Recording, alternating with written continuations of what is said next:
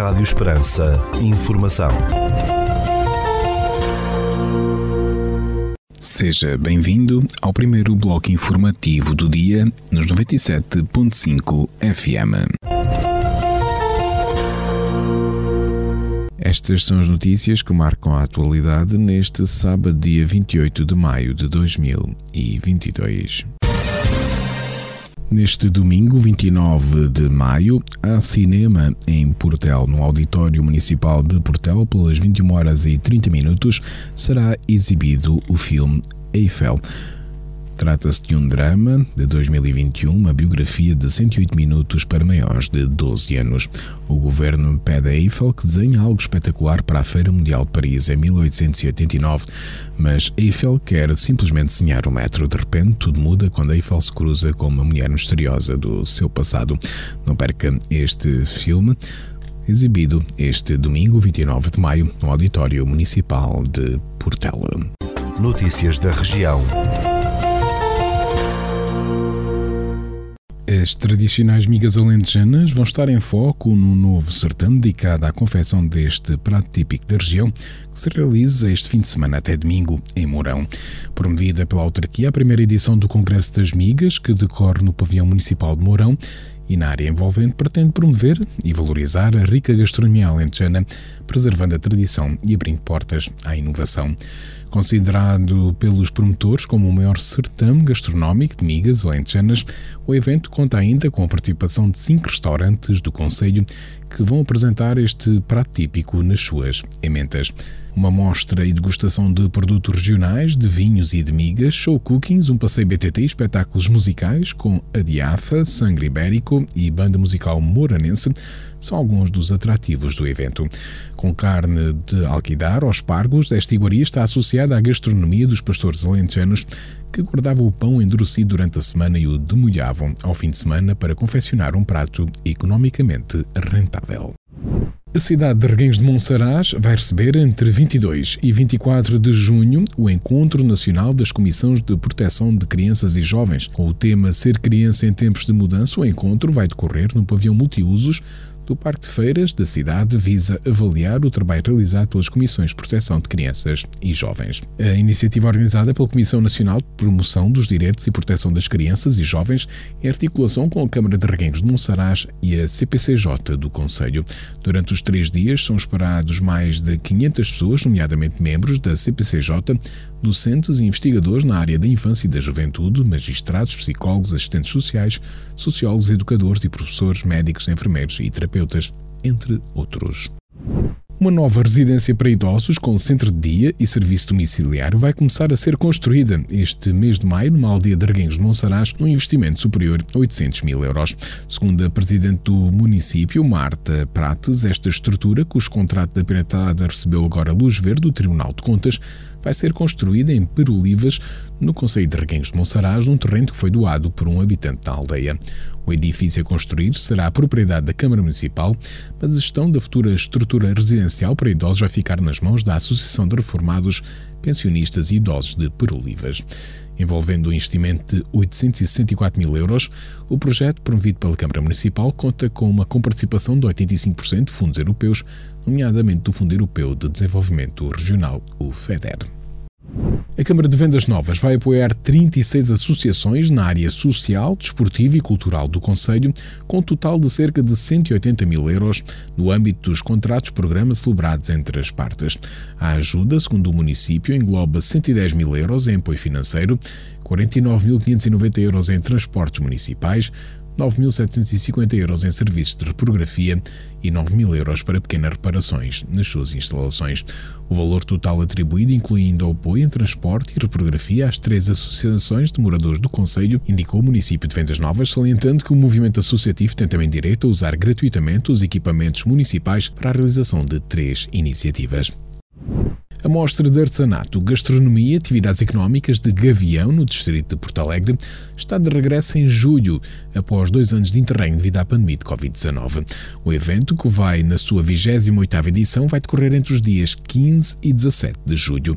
Além do artesanato, da gastronomia e das atividades económicas, o Jardim do Cruzeiro, espaço onde tradicionalmente decorre o evento, vai acolher concertos com Tim, Calema e GNR.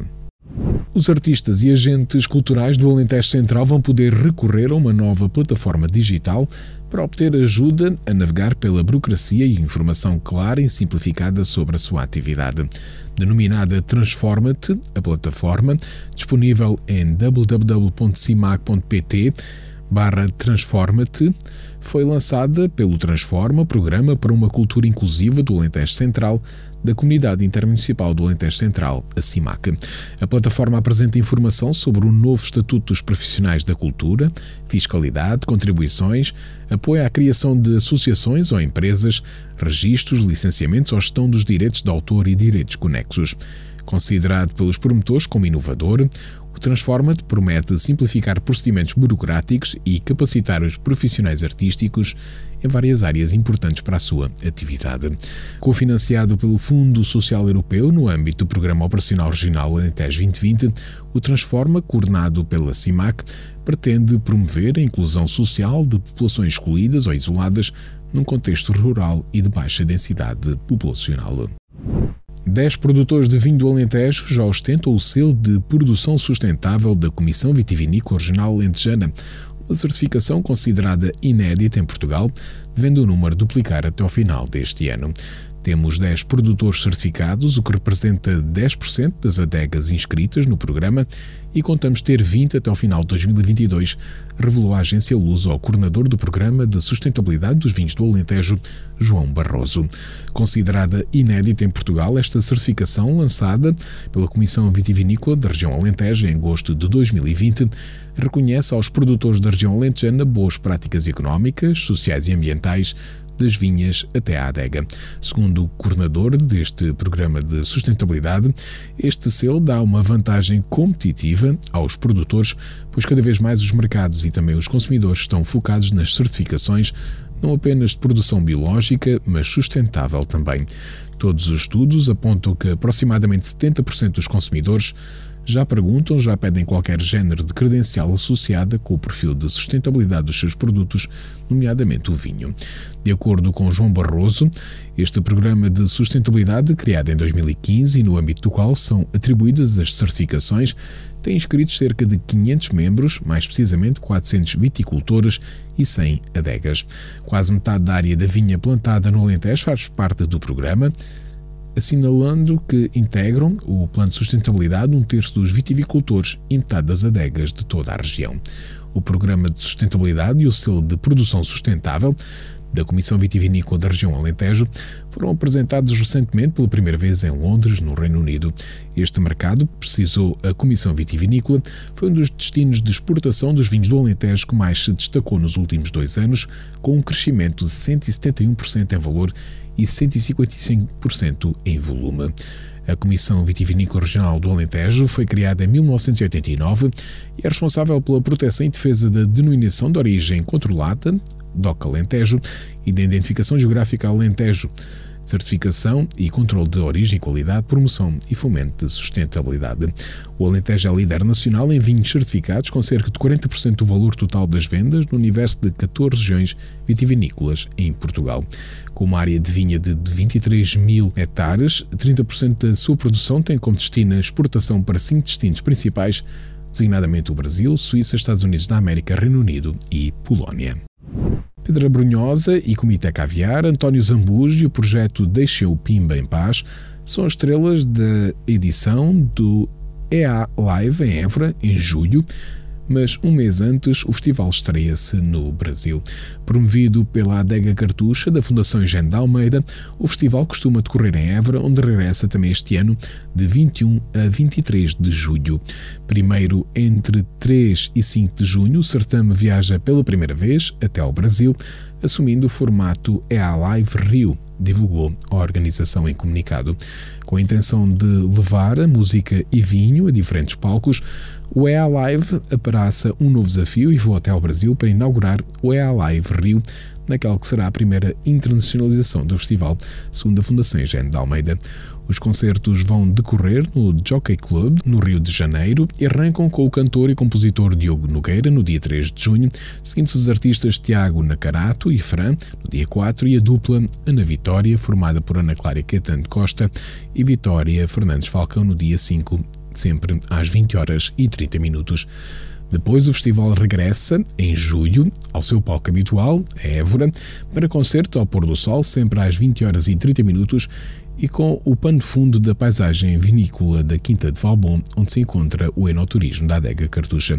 O primeiro espetáculo vai ser o de Pedro Brunhosa e Comitê Caviar, no dia 21 de julho, atuando no dia seguinte o alentejano António Zambujo, enquanto o projeto Deixem o Pimba em Paz, com os Clã e Bruno Nogueira, encerra o cartaz da edição de 2022 a 23 de julho. Segundo a Fundação Eugénio de Almeida, à semelhança do que aconteceu no ano passado, este ano os concertos do evento em Évora vão ser inaugurados por novos talentos do panorama nacional, no Palco Esperança, numa parceria com a SIC Esperança. O festival, que promove uma relação estreita entre a música e o vinho, pretende promover Évora como destino cultural de excelência. Os bilhetes vão estar disponíveis a partir de 31 de maio nos locais de venda habituais e no EA Live Évora. O ingresso inclui uma degustação de vinhos. Desde o seu ano de estreia, em 2017, que o EA Live decorre sobretudo em Évora, mas já contou com passagens por Lisboa em edições anteriores, nomeadamente no Coliseu dos Recreios e no Campo Pequeno. O Programa Operacional Regional Alentejo 2020 deverá atingir uma taxa de execução de 80% no final deste ano e fechar sem devolver verbas em 2023, apontou recentemente o presidente da Comissão de Coordenação e Desenvolvimento Regional do Alentejo.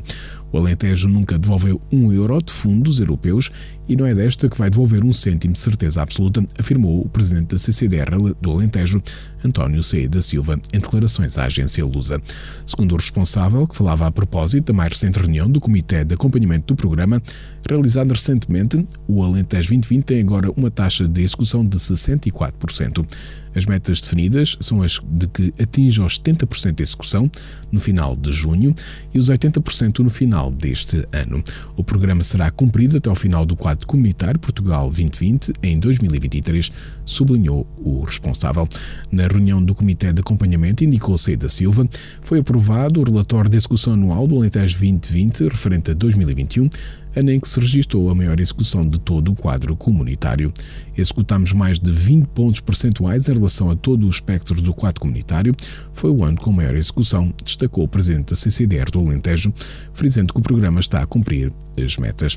O responsável adiantou que o Alentejo 2020 cumpriu a regra N+3 em relação ao Fundo Europeu de Desenvolvimento Regional, o FEDER, e pela primeira vez ao Fundo Social Europeu, e precisando que, neste caso, foi a única região a fazê-lo.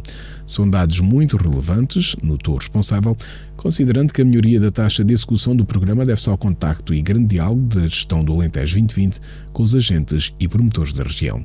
De acordo com a CCDR do Alentejo, o Programa Operacional Regional Alentejo 2020 já aprovou 4.528 candidaturas, com um investimento total aprovado de €2 mil milhões e um apoio total de fundos europeus de mais de €1.200 milhões. Estipulada pela Comissão Europeia, a regra N+3 significa que, apesar do prazo de vigência dos programas ser apenas até ao final de 2020, o orçamento pode ser executado até 3 anos depois. A também conhecida regra da guilhotina estabelece ainda níveis que, a não serem cumpridos no final de cada ano, representam a perda de fundos. Um homem de 27 anos foi detido pela Polícia Judiciária em Vendas Novas por suspeitas de tentar matar outro de 26 com um disparo de arma, anunciou aquela força policial. Em comunicado, a PJ indicou que, após uma discussão entre ambos, o detido realizou um disparo a curta distância na direção da vítima, que se encontrava no interior de uma viatura. Segundo a PJ, a alegada tentativa de homicídio ocorreu na via pública, junto à habitação da vítima. Contactada pela agência Lusa, a fonte policial referiu que, na madrugada de 22 de maio, os 2 homens estavam a conviver e a consumir bebidas alcoólicas, mas desentenderam-se e agrediram-se mutuamente. Posteriormente, adiantou a mesma fonte, o homem de 27 anos deslocou-se à sua residência e muniu-se de uma espingarda de pressão de ar de calibre de 5,5 mm, O suspeito voltou ao local e efetuou um disparo com a arma, cujo chumbo atingiu a vítima na zona do pescoço. De acordo com a fonte policial, o homem de 26 anos e de nacionalidade ucraniana foi transportado de helicóptero para o Hospital de São José em Lisboa, onde ainda se encontra internado, com o chumbo alojado na nuca. O alegado agressor foi detido, fora de flagrante delito, por elementos da Unidade Local de Investigação Criminal de Évora da Polícia Judiciária. Presente a primeiro interrogatório judicial, o detido ficou sujeito a apresentações periódicas e a proibição de contactos com a vítima. Rádio Esperança. Informação. Notícias da Igreja.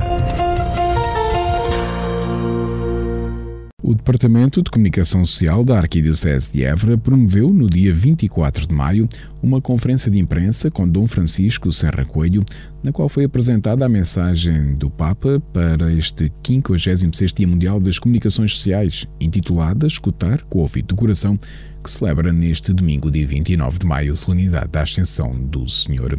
Com a presença de cerca de uma dezena de jornalistas e transmitida em direto nos canais digitais da Arquidiocese de Évora, a conferência de imprensa contou com uma reflexão do prelado éborense sobre a mensagem do Papa, começando por sublinhar que a atenção do Santo Padre fixa-se este ano na atenção ao verbo escutar, que é decisivo na gramática da comunicação e condição para um autêntico diálogo. É muito bela a mensagem do Papa para este 56º Dia Mundial da Comunicação Social.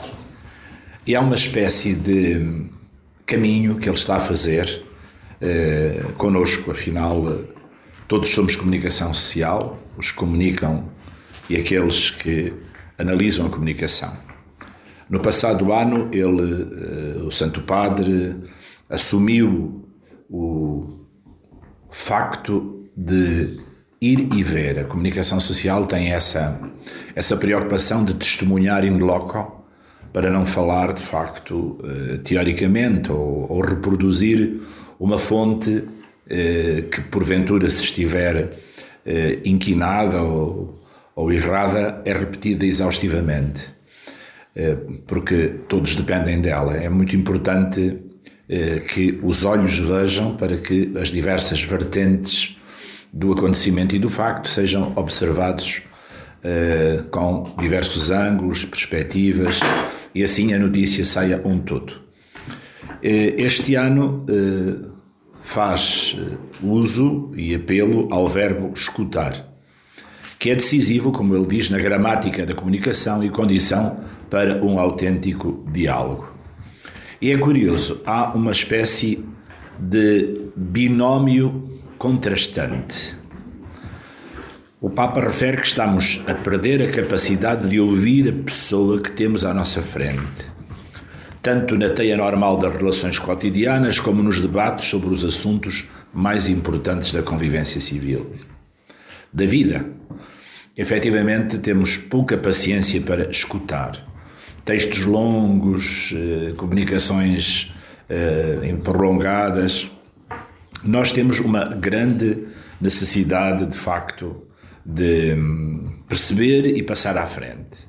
Ir exatamente à essência, ao sumo, aquilo que importa. Por isso, muitas vezes, ficámonos no título e passamos à frente. Esta é uma realidade.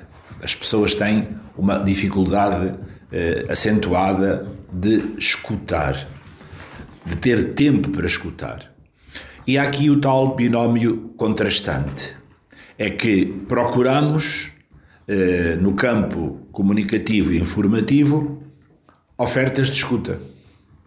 Ou seja, temos uma necessidade muito grande de encontrar novos modos de escutar aquilo que nos interessa, sobretudo podcast, chat áudio, e esta é, de facto, uma necessidade de escuta contínua essencial para a comunicação humana.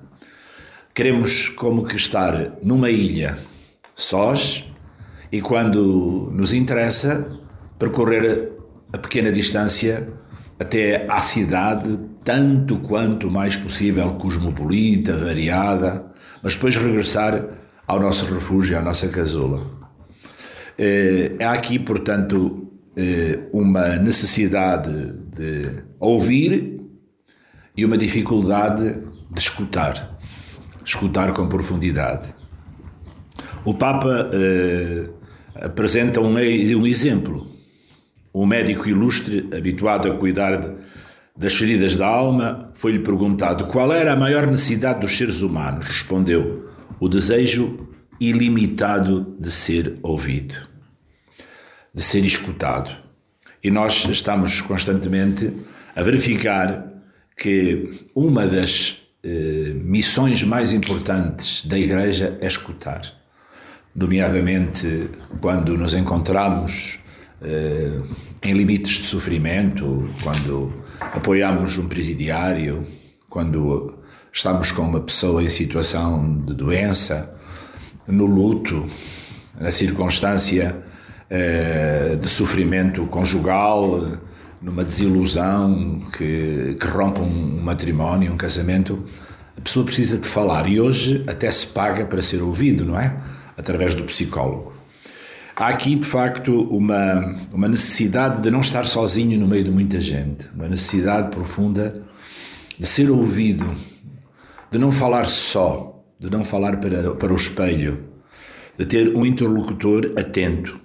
Depois, Dom Francisco Senra Coelho desenvolveu o ponto da mensagem do Papa, com o subtítulo Escutar com o Ouvido do Coração, no qual, a partir das páginas bíblicas, aprendemos que a escuta está essencialmente ligada à relação dialogal entre Deus e a humanidade. A escuta corresponde ao estilo humilde de Deus, sublinhou o prelado Évorense, citando o Santo Padre. O Papa diz que parece que Deus privilegia precisamente o ouvido, talvez por ser menos invasivo, mais discreto, de tal modo que nós nem sabemos se a pessoa ouve ou não. Aquele que é mais, no fundo, escondido, e por isso deixa sempre a capacidade da liberdade aos que estão ao lado, porque é um sentido que não invade, que não é invasivo nem limitador dos outros. Nós nem sabemos se a pessoa está a ouvir. A escuta, pois, corresponde ao estilo humilde de Deus. Deus revela-se como aquele que, falando, cria o homem à sua imagem, e ouvindo-o reconhece como seu interlocutor. Deus ama o homem, por isso lhe dirige a palavra, por isso inclina o ouvido para o escutar. Quando nós rezamos, os crentes sabemos que não estamos a falar sós, e ouvir Deus e é algo de coração, é um ouvido que o coração tem. E ao mesmo tempo, quando rezamos, sabemos que há uma dimensão de um Deus que ouve. No segundo ponto da mensagem do Papa, intitulada Escuta como Condição de Boa Comunicação, o arcebispo de Évora destacou, citando: a escuta é o primeiro e indispensável ingrediente do diálogo e da boa comunicação. Estamos a olhar para dificuldades do nosso contexto existencial atual.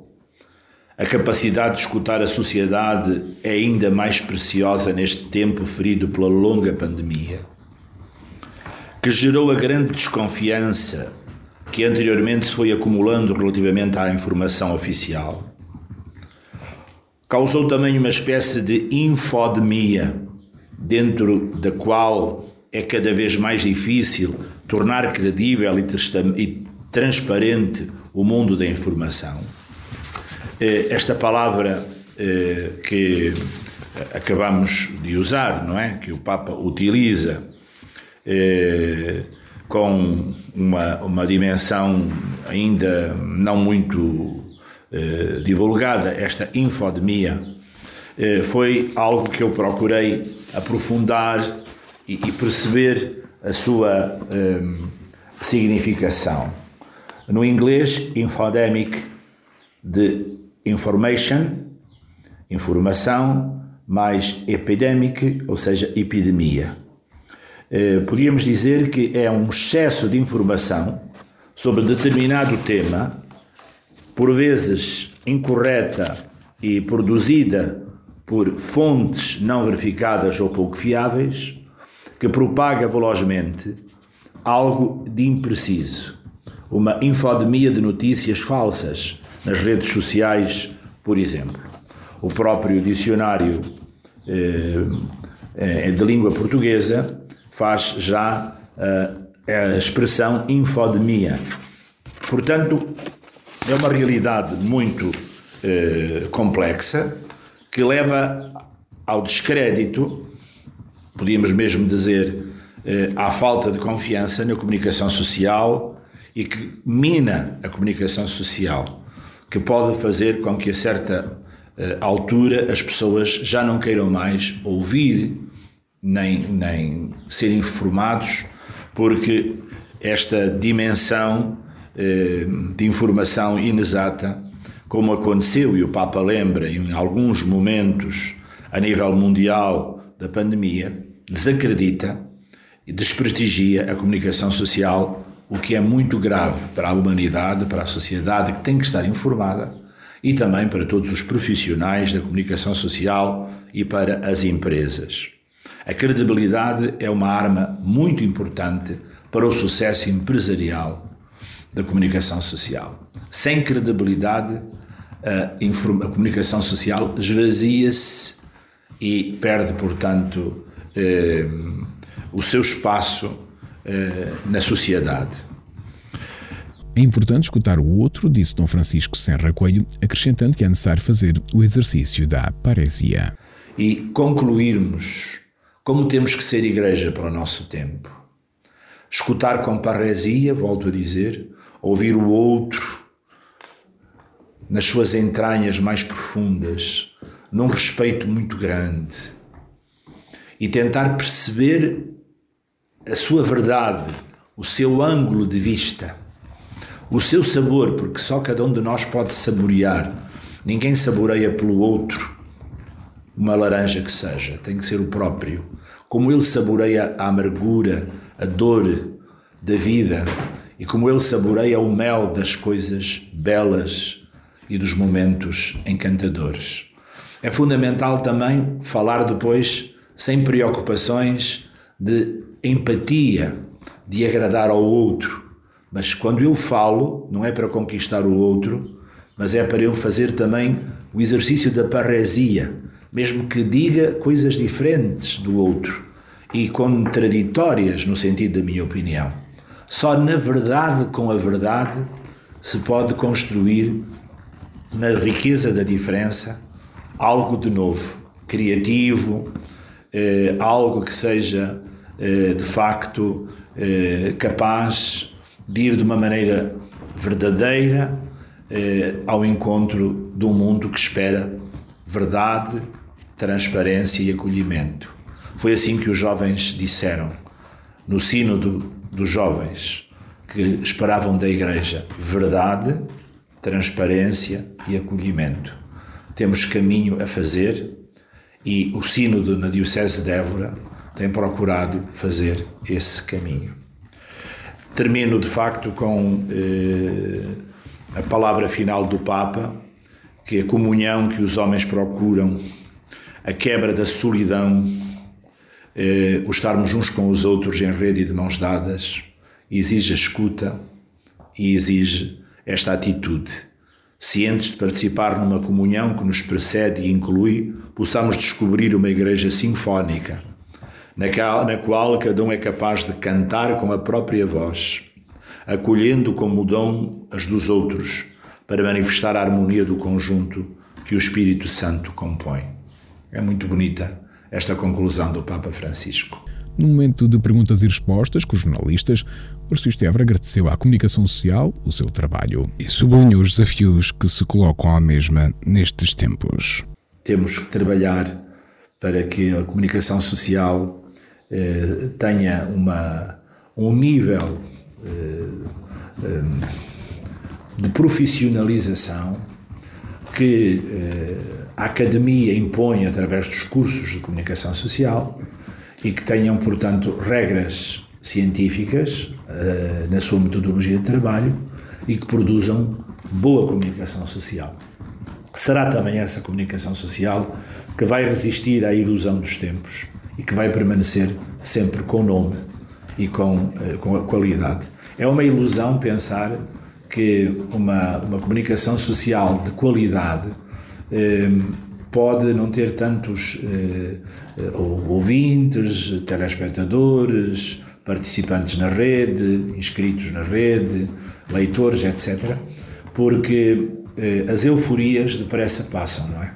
e a qualidade permanece e dá, de facto, a continuação do órgão de comunicação social. Nós temos jornais, temos televisões com dezenas de anos, que aquilo que as sustenta é a sua credibilidade. E é muito importante descobrirmos todos isso. E já agora aproveito para saudar, nestes 99 anos, o Jornal Diocesano Defesa, para desejar bom sucesso à Rádio Esperança, para fazer votos que a nossa folha de diocese e a nossa presença na internet e a nossa presença nas redes sociais cresça cada vez mais e que a presença da Canção Nova entre nós seja um desafio para investirmos mais na comunicação social neste próximo ano pastoral que está aí para chegar e que tenhamos também o nosso estúdio de imagem e a nossa capacidade de trabalhar em rede aqui nesta população ribatejana e alentejana. Após a conferência de imprensa, o arcebispo de Évora partilhou um almoço de convívio com os jornalistas presentes, celebrando também desta forma o 56º Dia Mundial das Comunicações Sociais, que se assinala neste domingo, dia 29 de maio, solenidade da Ascensão do Senhor. Rádio Esperança, informação, notícias da Igreja. Escutamos já de seguida o Espiga Doirada, espaço informativo da atualidade religiosa da Arquidiocese de Évora. Espiga Doirada, a informação da Arquidiocese de Évora. As famílias da Arquidiocese de Évora vão realizar, dia 28 de maio, uma peregrinação ao Santuário de Vila Viçosa. Depois da concentração das famílias, às 10 horas, junto da Igreja de São Bartolomeu, realiza-se uma procissão para o Santuário de Nossa Senhora da Conceição. Na celebração, presidida por Dom Francisco Senra Coelho, haverá um momento especial para os casais que celebram os 25 e 50 anos de matrimónio. Já na parte da tarde, realiza-se o Got Talent Família, e haverá uma mensagem do arcebispo de Évora. As famílias interessadas em participar no Got Talent devem inscrever-se e conhecer as regras de participação num link disponível no site da Arquidiocese de Évora, em diocesevora.pt. Para esta peregrinação, o arcebispo de Évora, Dom Francisco Senra Coelho, escreveu no semanário A Defesa um convite para toda a Arquidiocese que passamos a ler na íntegra. Unido a todos os presbíteros, diáconos e consagrados, saúde todas as famílias e cada família inserida nas paróquias da Arquidiocese de Évora. Louvo o Senhor pelo dom que sois, enquanto berço natural da vida. Vivência privilegiada para a primeira experiência de fé e lugar de encontro com a aliança de Deus com a humanidade e de Cristo com a Igreja. É já no próximo dia 28 de maio, sábado, escreve o arcebispo de Évora, que a nossa arquidiocese é convidada a peregrinar ao Solar da Padroeira, o Santuário Nacional de Nossa Senhora da Conceição em Vila Viçosa. Todas as paróquias, comunidades, associações, grupos e movimentos eclesiais são convidados a participar na riqueza deste encontro que desejo seja momento alto e marcante do ano pastoral, sublinha o arcebispo de Évora. No contexto da peregrinação, continua o arcebispo de Évora no seu convite, podeis concluir pelo seu programa que se destacam as famílias todas, mas nomeadamente as que este ano 2022 celebram o jubileu das suas bodas de ouro ou prata, 50 ou 25 anos de matrimónio. Estaremos todos lá para com eles darmos graças ao Senhor pelo dom das suas vidas, da sua vocação matrimonial e pelas famílias que constituíram. Que cada um destes casais se dirija ao seu parco e lhe comunique a alegria jubilar em suas vidas deste ano. Que nos sintamos todos convidados a vivermos na comunhão da Igreja Diocesana a peregrinação no próximo dia 28 de maio, sublinha o arcebispo de Évora na mensagem à Diocese. Invoco para todas as famílias da nossa Arquidiocese, para os casais em festa jubilar, a intercessão da Imaculada Mãe de Deus e Nossa Padroeira, conclui o arcebispo de Évora na sua mensagem convite a todos os diocesanos para participarem na peregrinação diocesana das famílias no próximo dia 28 de maio ao Solar da Padroeira em Vila Viçosa. A Comissão Arquidiocesana de Proteção e Segurança de Menores e de Adultos Vulneráveis da Arquidiocese de Évora divulgou os seus contactos mais diretos.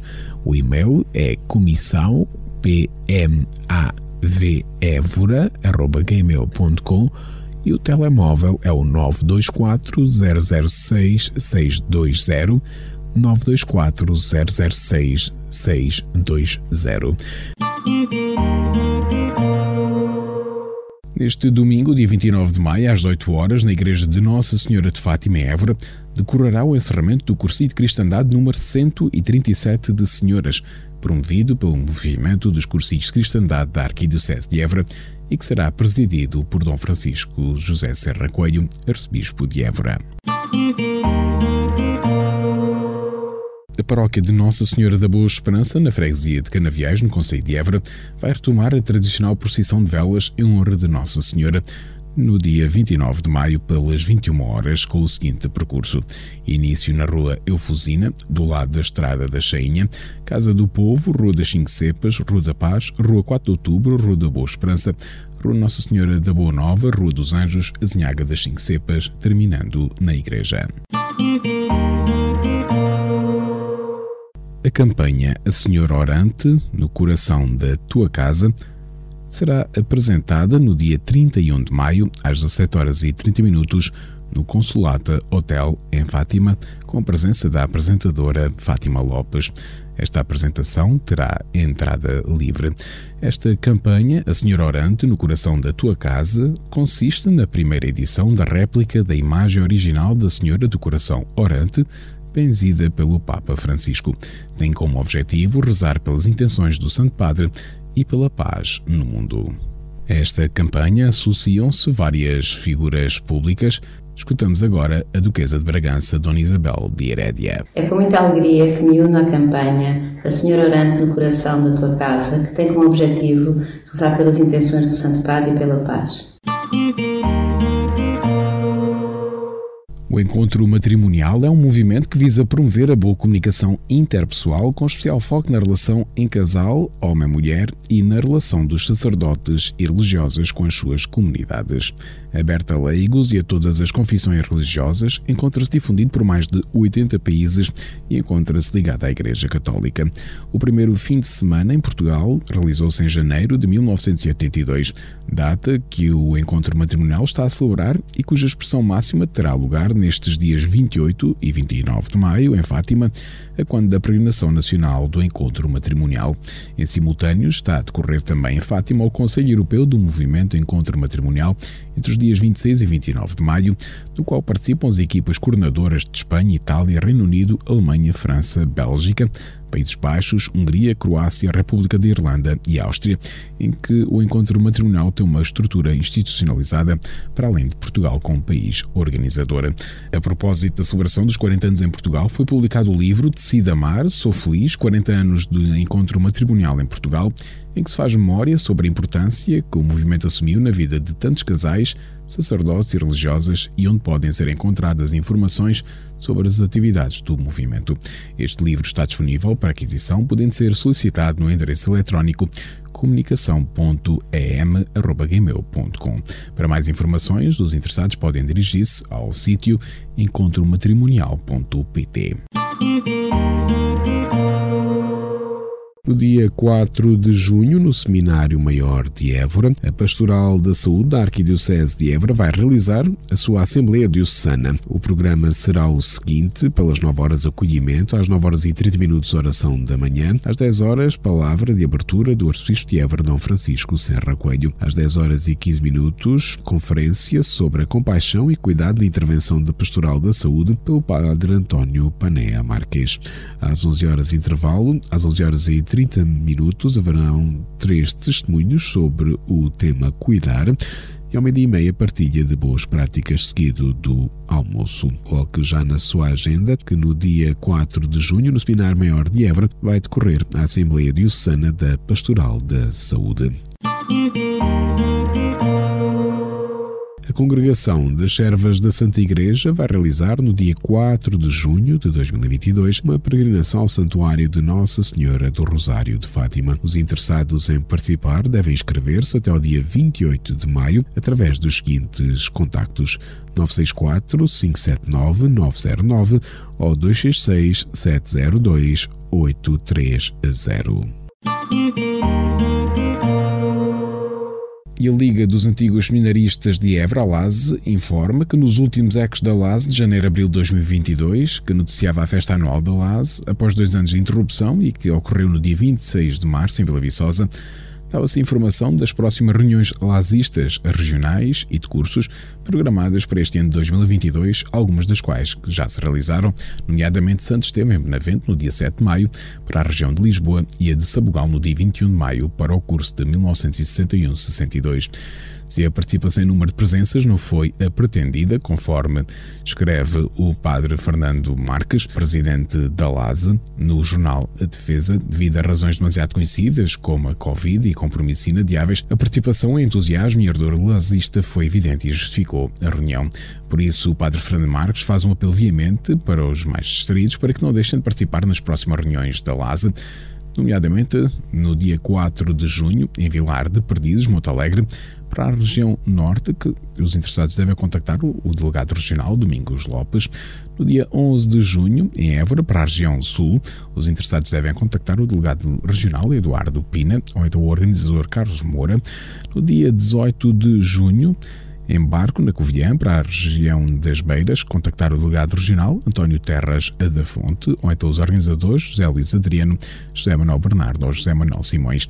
E ainda no dia 9 de julho, em Mourão, para o curso de 1968-69, os interessados devem contactar João Ramalho Cosme. A Jornada Mundial da Juventude está quase aí e os preparativos para este grande encontro continuam a decorrer. Durante o mês de maio, o Comitê Organizador Diocesano reuniu com os representantes de algumas câmaras municipais, nomeadamente Vendas Novas, Reguengos de Monsaraz, Mora e Montemoro Novo. As paróquias já lançaram mãos ao desafio de acolher jovens peregrinos durante os dias na Diocese e todos juntos fazemos caminho rumo a Lisboa 2023, apela o Departamento da Pastoral Juvenil da Arquidiocese de Évora. No passado fim de semana, o agrupamento 890 do Corpo Nacional de Escutas, com sede na paróquia da Senhora da Saúde em Évora, esteve em festa com a realização da vigília e das promessas. Na manhã desta segunda-feira, 23 de maio, o arcebispo de Évora, Dom Francisco Senra Coelho, presidiu a Eucaristia na Basílica Metropolitana de Évora, concelebrada pelos cônegos Eduardo Pereira, Fernando Marques e Francisco Bento, pelo padre Idelino e servida pelo diácono José Carlos Carvalho. A Eucaristia foi transmitida em direto nos canais digitais da Arquidiocese de Évora e na Rádio Esperança. Esta Eucaristia celebrou 714 anos da dedicação da Catedral. Foi no ano de 1308, a 22 de maio, que o bispo Dom Fernando Martins dedicava à Catedral de Évora a Nossa Senhora da Assunção. Em declarações à reportagem da Rádio Esperança, o arcebispo de Évora, Dom Francisco Senra Coelho, explica o significado da dedicação da Catedral de Évora. A Igreja Catedral é a Igreja-Mãe. Na Diocese tem o sentido do apelo, do convite à comunhão e à unidade. Por isso quero saudar todos aqueles que nos estão a ouvir, os nossos radio-ouvintes, com muito apreço, muito obrigado a todos por estarmos sintonizados nesta Rádio Diocesana, Rádio Esperança. E dizer a todos que a dimensão da unidade da Igreja é uma preocupação central em Jesus Cristo. Pai, que sejam um, para que o mundo acredite que Tu me enviaste. E esta dimensão da unidade é um desafio que acompanha todos os tempos da história. Não posso deixar de referir momentos muito difíceis, que foi, por exemplo, no norte da África, hoje a Tunísia, a Argélia, Marrocos, onde existiu uma grande e florescente comunidade cristã, e em virtude de uma grande divisão, chamado o grupo dos donatistas, a Igreja se tornou muito enfraquecida e os cristãos pelejavam, lutavam uns contra os outros. Isso facilitou imenso a entrada islâmica e a liquidação total da Igreja. Quando nós nos dirigimos para a Síria, que tinha por capital Antioquia, verificámos também problemas doutrinais, bem como em Alexandria, uma espécie de competição entre duas escolas teológicas, a alexandrina e a antioquena, e tudo isto foi fertilizando a anemia dos cristãos, e hoje existe uma igreja copta no Egito muito reduzida, uma igreja maronita e melquita na Síria quase simbólica, bem como a Ásia Menor, que se refere ao território que hoje constitui a Turquia. Istambul, a capital, foi a grande Constantinopla com a Basílica de Santa Sofia, que voltou a ser mesquita. Houve um tempo em que o diálogo interreligioso fez com que a mesquita de Santa Sofia não fosse a Basílica de Santa Sofia não fosse nem mesquita nem basílica, mas um espaço neutro. Portanto, a fraqueza do cristianismo é a sua divisão. O momento que nós vivemos deve pedir-nos muita atenção à unidade. E a Catedral tem este símbolo de Igreja-Mãe, Mãe de coração aberto, Mãe de braços abertos, que há de acolher todas as comunidades, as cerca de 154 paróquias da Diocese, bem como todos os grupos de espiritualidade, dos movimentos religiosos, de tudo aquilo que significa carisma da vida religiosa consagrada, também a dimensão muito, muito importante de grupos que se constituem de oração, o caminho neocatecumenal e os movimentos eclesiais, que são muitos, de adultos, de pessoas maduras, de jovens, de crianças. A Catedral é o sinal da casa de todos. Todos temos aqui um lugar. E esta catedral ligada de coração e de modo umbilical à Basílica de São João de Latrão, a Catedral de Roma, unida a Pedro, aquele que faz a unidade da Igreja. 714 anos significa, de facto, uma grande caminhada cristã na pós-reconquista, quando conseguimos libertar a cidade de Évora do poder muçulmano.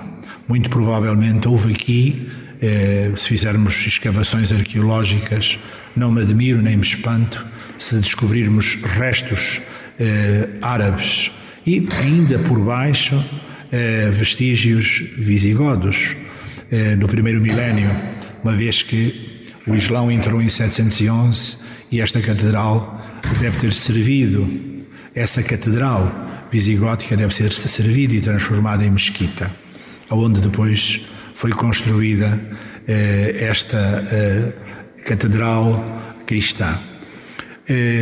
Então, há aqui uma história de espiritualidade, uma história de também resistência dos cristãos, da liberdade do nosso culto, que é imensamente importante.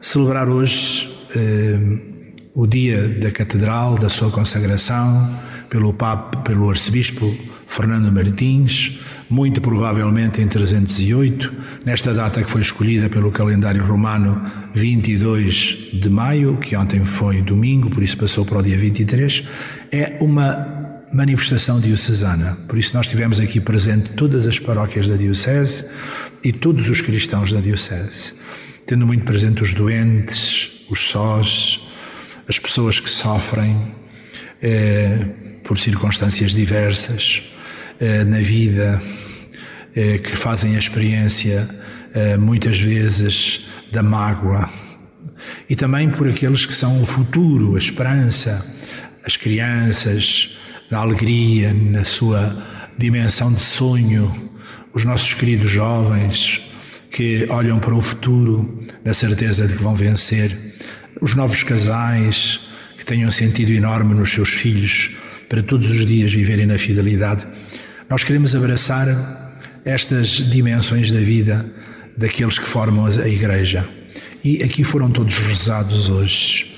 Coloquei-os na patena do altar, no cálice do sangue do Senhor, e ofereci esta diocese, de um braço ao outro de Cristo na cruz, que somos todos, centrados no seu coração aberto, a este bom pastor, que aceitem a saudação do Arcebispo de Évora, todos aqueles que me ouvem.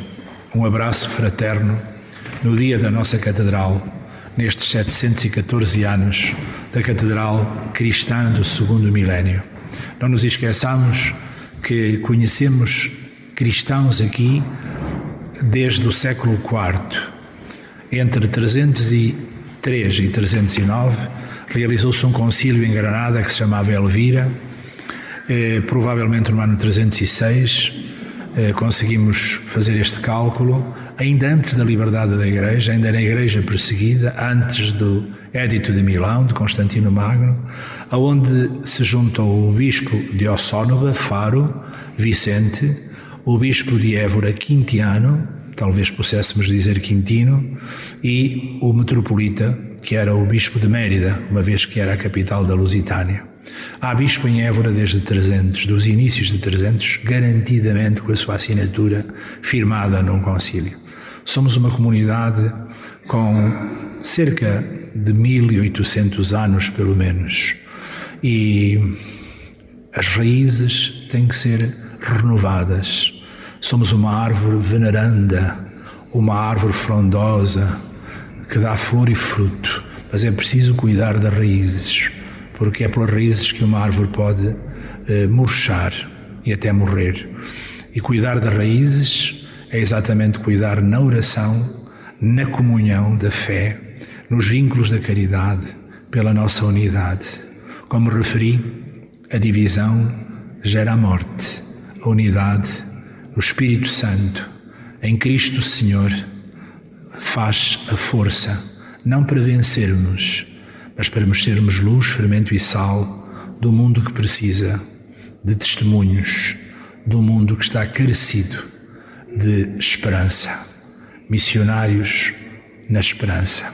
Um abraço a todos e estejamos hoje muito unidos neste espírito de comunhão na oração. O Arcebispo de Évora, em declarações à reportagem da Rádio Esperança, no final da celebração dos 714 anos da dedicação da Catedral de Évora, que se assinalou na manhã desta segunda-feira, 23 de maio. O Museu da Misericórdia de Évora assinalou o Dia Internacional dos Museus com a apresentação de uma exposição temporária de paramentaria desde o século XVII, que pôde ser visitada gratuitamente naquele dia 18 de maio. A Santa Casa de Misericórdia de Évora informa que esta exposição tem paramentos dos séculos XVII, XVIII e XIX. Neste contexto, explica a Misericórdia Borense que às vestes próprias do clero atribui-se o nome genérico de paramentos e que tem características diferentes consoante a posição hierárquica que o ministro desempenha na estrutura eclesial ou pela solenidade da ação litúrgica. Esta exposição temporária de paramentaria pode ser visitada até ao dia 8 de julho de 2022. Recorde-se que o Museu da Santa Casa da Misericórdia de Évora foi inaugurado oficialmente no passado dia 16 de março.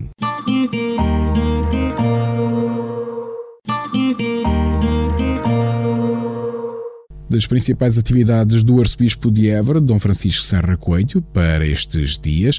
No dia 28 de maio, às 10 horas, o Arcebispo de Évora presida a peregrinação diocesana das famílias, a Vila Viçosa. Às 16 horas de 28 de maio, o Arcebispo de Évora, integrada na visita pastoral na Igreja de São Domingos, em Alvas, terá um encontro com as fraternidades leigas de espiritualidade, dominicanos, franciscanos, concessionistas e confraria de Nossa Senhora da Conceição. No dia 28 de maio, pelas 17h30, presidirá a missa vespertina na Igreja de São Domingos. Às 19h30 terá um encontro e jantar com os irmãos concessionistas ao serviço dos pobres. E às 21h participará na procissão com a imagem de Nossa Senhora da Conceição da Igreja de São Domingos em Alvas para a Igreja de São Pedro. no dia 29 de maio. O arcebispo de Évora, integrado na visita pastoral, pelas 9 horas, preside a Eucaristia Dominical em São Pedro, Elvas. Às 10h30 terá um encontro com as crianças da catequese no Salvador e às 11h preside a Eucaristia na paróquia do Salvador. No dia 29 de maio, às 18h, na Igreja de Nossa Senhora de Fátima em Évora, o arcebispo de Évora preside ao encerramento do cursilho número 137 Senhoras, promovido pelo Movimento dos Cursilhos de Cristandade da Arquidiocese de Évora. No dia 30 de maio, pelas 15h, o arcebispo de Évora terá uma reunião com os departamentos da Pastoral na Cúria Arquidiocesana em Évora. Ainda no dia 30 de maio, pelas 18h, o arcebispo de Évora, na Casa Arquiepiscopal, recebe os cumprimentos do novo comandante do Comando de Instrução e Doutrina do Exército Português.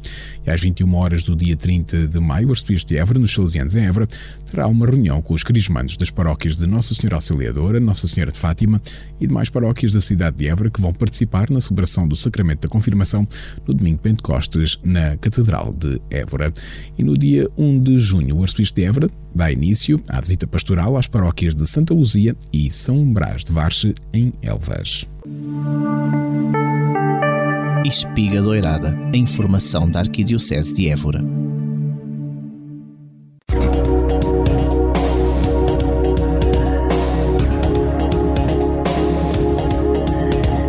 Segundo o Instituto Português do Mar e da Atmosfera, para este sábado, dia 28 de maio, no concelho de Portel, temos céu nublado, com 34 graus de temperatura máxima, 15 de mínima e o vento sopra moderado de sudeste. Já para a capital do distrito, na cidade de Évora, para este sábado, 28 de maio, temos céu pouco nublado, 33 graus, temperatura máxima, 14 de mínima e o vento sopra moderado de oeste.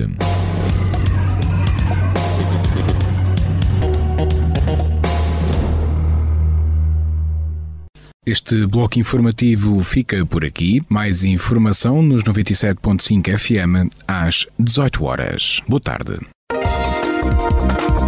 Rádio Esperança. Informação.